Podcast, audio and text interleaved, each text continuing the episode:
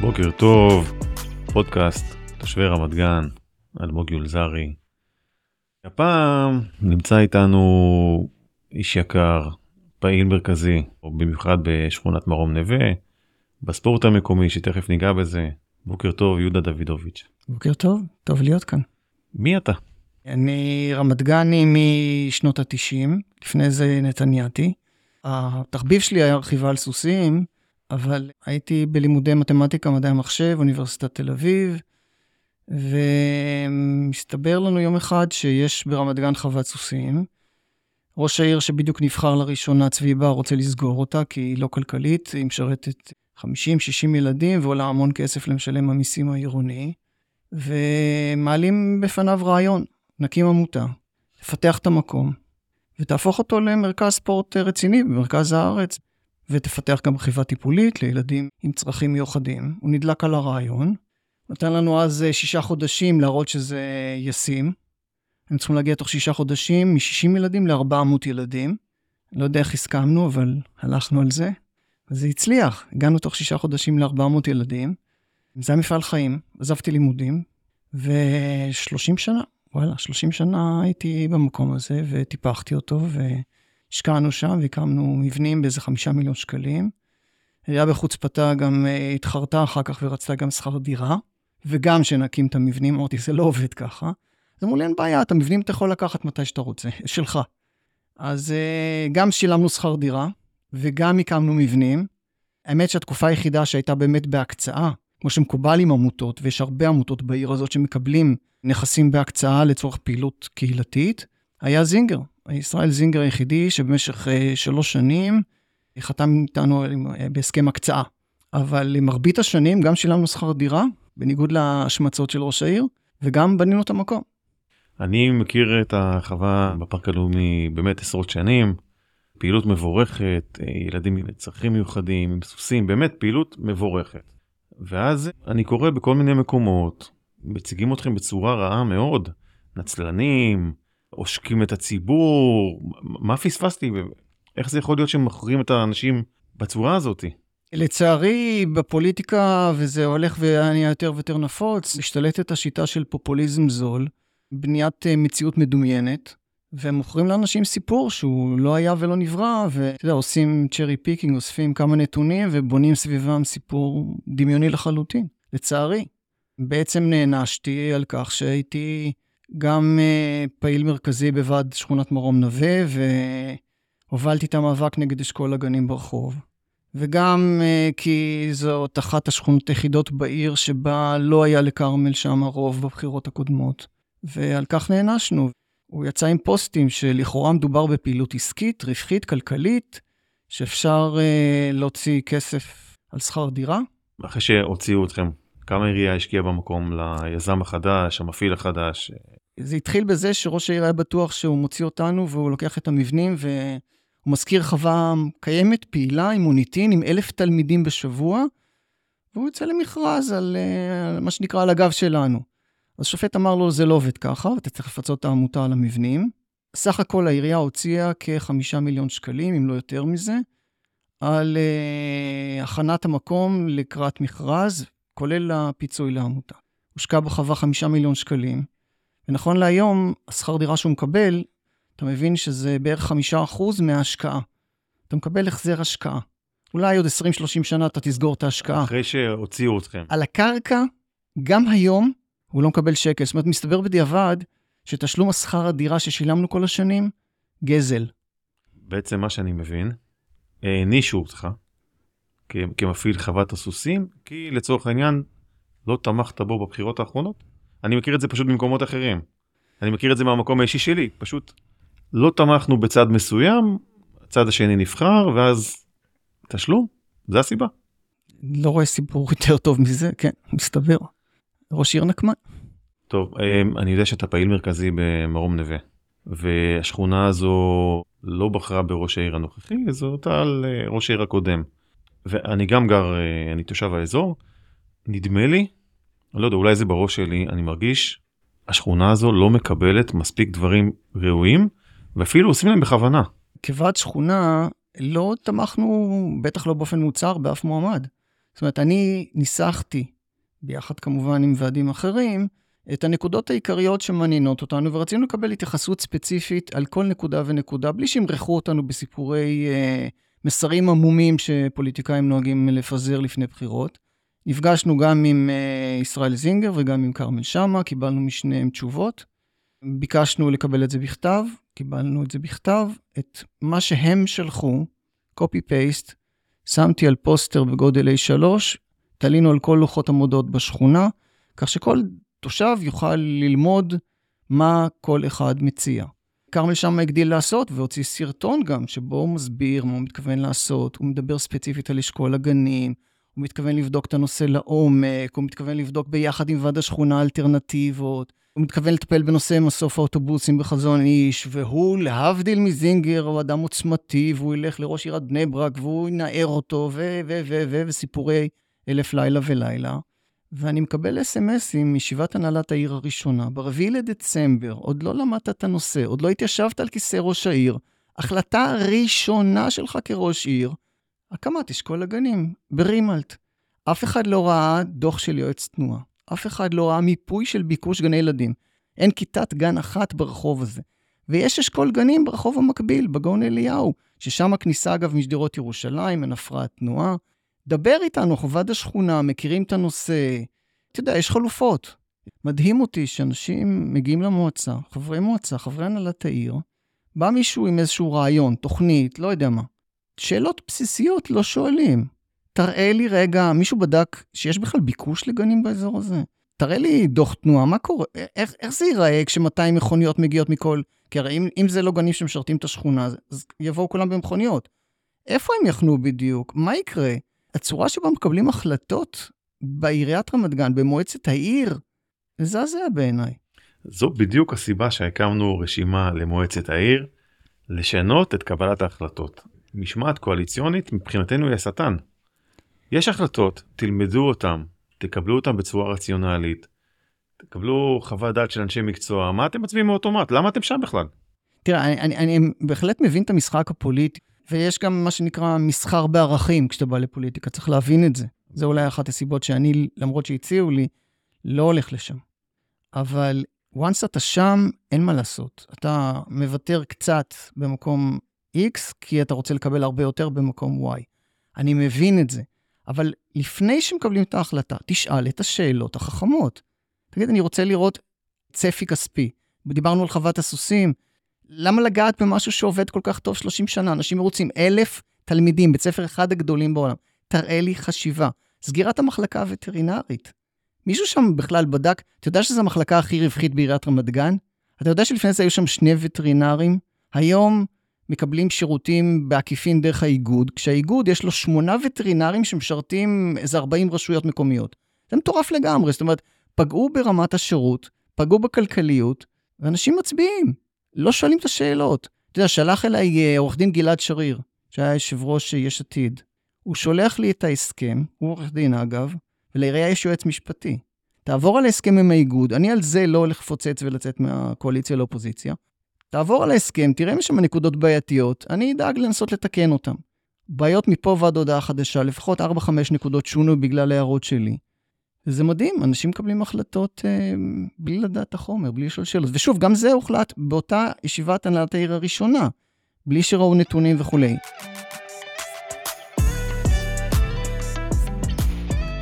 מה קורה עם התחנה המרכזית שפתחו לכם מתחת לבית במשך שנים ואף אחד לא מטפל, והופ, לפני הבחירות פתאום פשרה, טיפלנו, עשינו, אתמול ראיתי פוסט של uh, כביש חסום לגמרי וצפצופים והשכנים סובלים, ומה קורה עם המפגע הזה?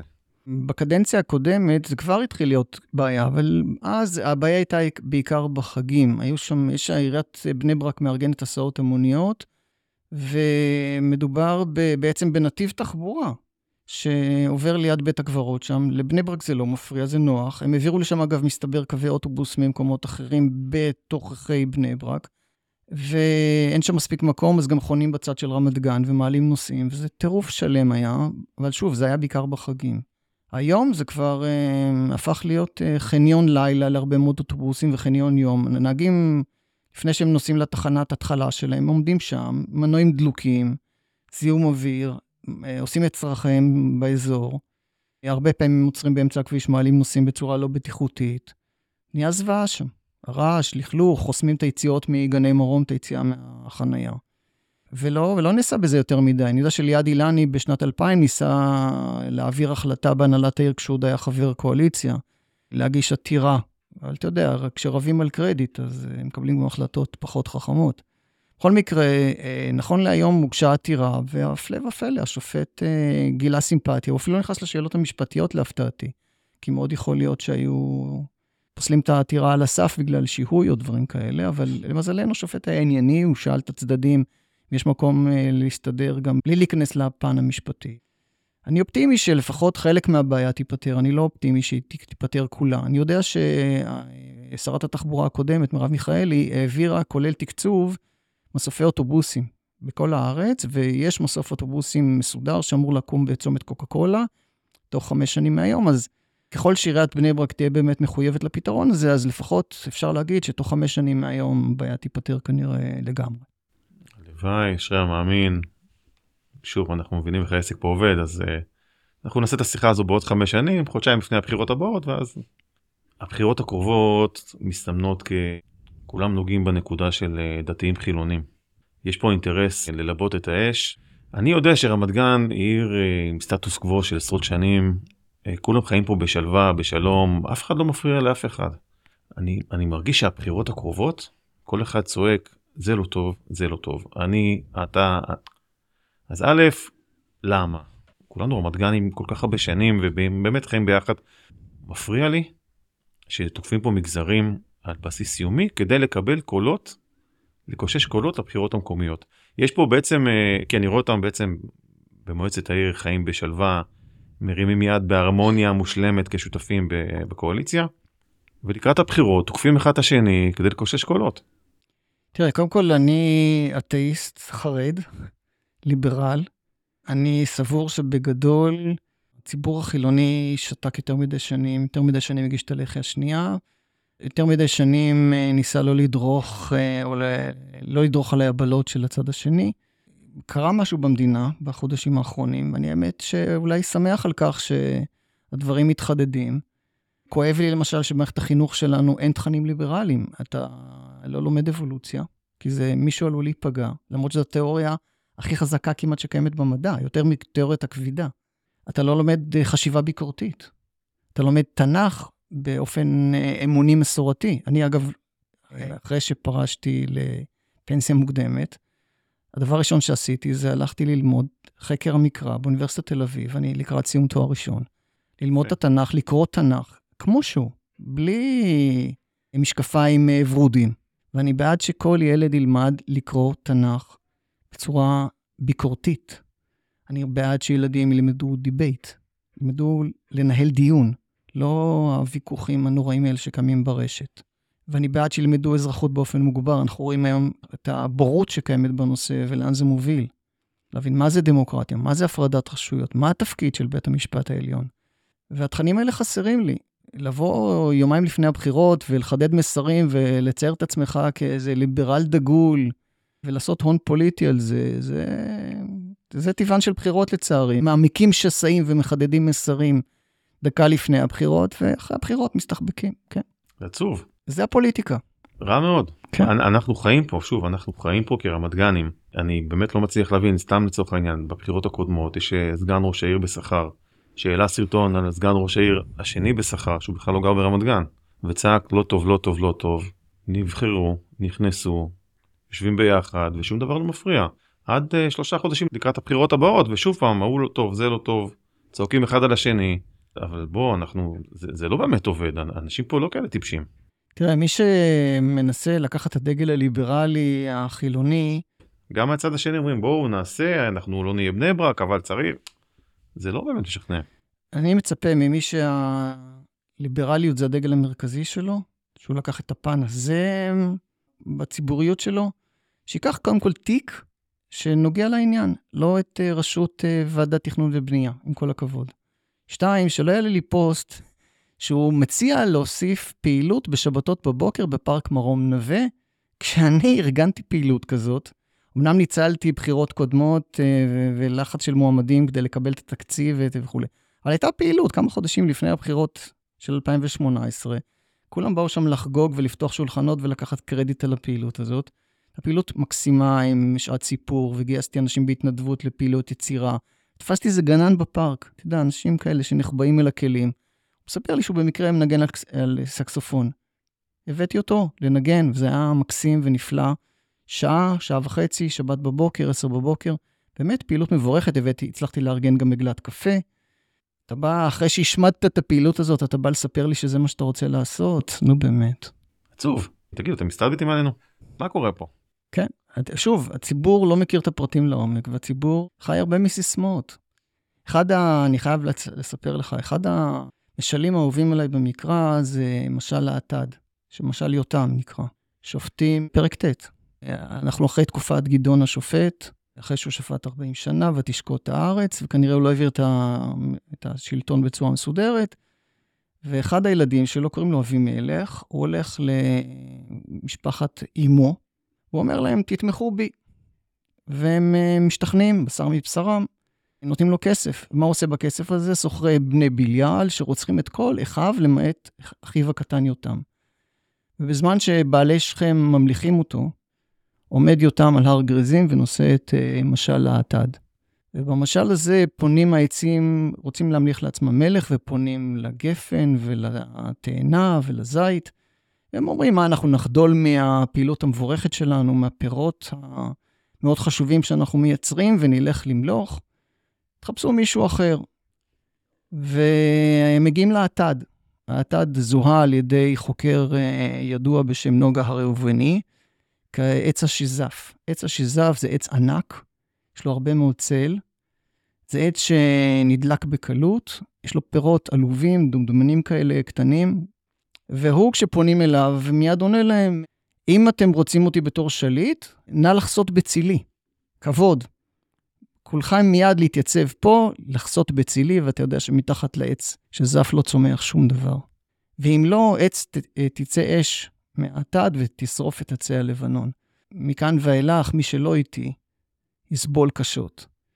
אז לצערי, אנשים טובים לא הולכים לפוליטיקה, אנשי אקדמיה, אנשי כלכלה, אתה לא תראה כמעט פרופסורים, וכמעט לא רואה אנשים עם רקורד של עשייה שהולכים לפוליטיקה. אז אנחנו מוצאים את עצמנו עם עתדים, עם אנשים שמחפשים את הכבוד, שפירותיהם הם פירות עלובים, שמחפשים הרבה קוסמטיקה, שלא מסוגלים לתכנן לטווח ארוך. לא הרבה אנשים למשל יודעים שהקדנציה שלפניה, כן עסקו בתכנון לטווח ארוך. יש לנו את מוזיאון רמת גן. אני מניח שמי שהתחיל את התהליך, לא ידע אם הוא יגזור את הסרט.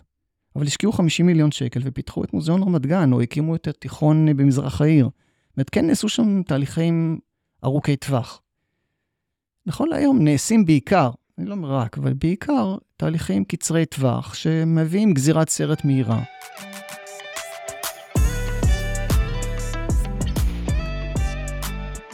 תגיד, מה אתה מייעץ לנו כרשימה חדשה למועצת העיר?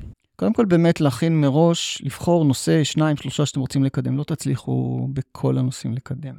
ב' לעודד תהליכים ארוכי טווח, להקשיב למומחים אמיתיים. אני קצת סוטה מהשאלה שלך, אבל בעיניי זו נקודה חשובה. חלק מהרפורמה המשפטית שהציעו עכשיו, היה פגיעה במעמדם של היועצים המשפטיים, שהם שומרי סף, שמוצנחים מהיועץ המשפטי לממשלה, והם לפקח על עבודת השרים ו- וכו'. ולא, השרים לא רוצים כאלה שומרי סף, הם רוצים להביא עורך דין מהבית, מישהו שיעץ להם איך לעשות את זה בצורה שלא נתפסים. כמו, זה נקרא קונסיליירי. כמו אצלנו בעיריית רמת גן. אף אחד לא שם לב שבעיריות זה בדיוק מה שקורה. זאת אומרת, נכון, יש ועדת מכרזים, אבל מי יושב בוועדת מכרזים? פוליטיקאים, מהקואליציה. וכשפוליטיקאים מהקואליציה קוראים בין השורות מה ראש העיר רוצה, אז אתה מקבל יועץ משפטי שבמקרה היה פעיל או יועץ משפטי במפלגת כולנו, שהייתה הבית של ראש העיר לפני הבחירות הקודמות. ואז אתה לא מקבל שומר סף, אתה מקבל קונסיליירי, אתה מקבל יועץ ש... אתן לך דוגמה קטנה. אישרו ישיבת מועצה לא אחרונה, אחת לפניה, חידוש חוזה עם חברת ביטוח. במכרז מותר לעירייה להאריך חוזה בתנאי שאין הרעת תנאים. אממה, העלו את ההשתתפות העצמית ב-מאה אלף שקל. מספיק שיש לך תביעה אחת בשנה שאתה מעל סכומית, אתה משלם עוד מאה אלף שקל. זה בכאילו הגדילו לך את הפרמיה בלפחות מאה אלף שקל, כי יש לך יותר ממקרה אחד, אז יותר מזה. זאת אומרת, יש כאן הרעת תנאים. אני מצפה מהיועץ המשפטי לעירייה שיקום באותו רגע ויגיד, חבר'ה, אתם לא יכולים לאשר את זה, עשיתי לי מכרז חדש. הוא שותק, הוא, הוא מסביר להם למה זה כן בסדר. מגיעה לשם חברת מועצה שהיא טריה, דנה וולונוסקי, שעשתה שיעורי בית, למדה את הנושא. היא גם מגיעה מתחום הביטוח, מעלה את השאלה. הציצים, כולם מרימים ידיים בעד. אין שומר סף. זה נורא עצוב. מהנדסת העיר, כל הכבוד, אתה מצפה שמהנדס העיר יהיה אדריכל, שיבוא לפחות מ... שיהיה מהנדס עיר בעיר קצת יותר קטנה לפני שהוא הופך להיות מהנדס העיר רמת גן. לא מישהו בא מתחום הפיקוח, לא מישהו שהיה פעיל בחירות של ראש העיר, אני לא יודע. זה לא, זה לא שומרי סף, עם כל הכבוד. אבל מוכרים לנו שמתקנים ומנו שחיתויות ו... אם בסופו של דבר הסיפור היחידי שיש לראש העיר זה הניקוי אורוות שהוא עשה לחוות הסוסים ברמת גן, עמותה שהייתה פעילה שלושים שנה. ומספר סיפור לתושבים. אין לו עוד סיפורים. אם יש, אם היה כל כך הרבה שחיתויות, נו איפה הם? זהו, פגעת בעמותה אחת מכל העיר. אתה יודע כמה עמותות יש, יש להם נכסים עירוניים ומפעילים אותם, כמה בתי כנסת. אז איפה השחיתויות שמצאת? כמה שנים עוד ישים את זינגר? אתה יודע, היו בחירות, נגמר. תכבד את ראש העיר הקודם, תעשה כאילו אפילו, אתה יודע, למחוק כל דבר שזינגר נגע בו רק בגלל שהשם זינגר מופיע עליו. שוב, נשמע לי ילדותי וקטנוני. תראה, גם נושא של תנועה, שמעתי את הפודקאסט שעשיתי עם רנווייל, הוא צודק בסופו של דבר, אתה יודע, כשיש לך משאב במצוקה, אתה חייב לנהל אותו. אתה לא יכול משאב שקיים במחסור, לחלק אותו חינם. לעודד אנשים לקנות עוד מכוניות פרטיות כשאין לך איפה לשים אותם. ומצד שני, אין אכיפה ברמת גן. חניות כפולות, חניות על המדרכות. אין אכיפה. זה לא הגיוני. המדרכה אמורה להיות נקייה. אמורה להיות פנויה לנכים, לאימהות עם עגלות, להולכי רגל. העיר לא נקייה. עושים המון עבודות בעיר. רמת הגימור היא לא מדהימה. תסתכלו בתל אביב. אתה עושה עבודות שאתה יודע שבעוד ארבע חמש שנים אתה יכול לעשות אותם עוד פעם. יהודה דוידוביץ', שמחתי להכיר. שמחתי להריח, אתה איש נורא מעניין. כיף לנו שהיית פה. תודה לתושבי העיר. תודה לכם ושיהיה בהצלחה.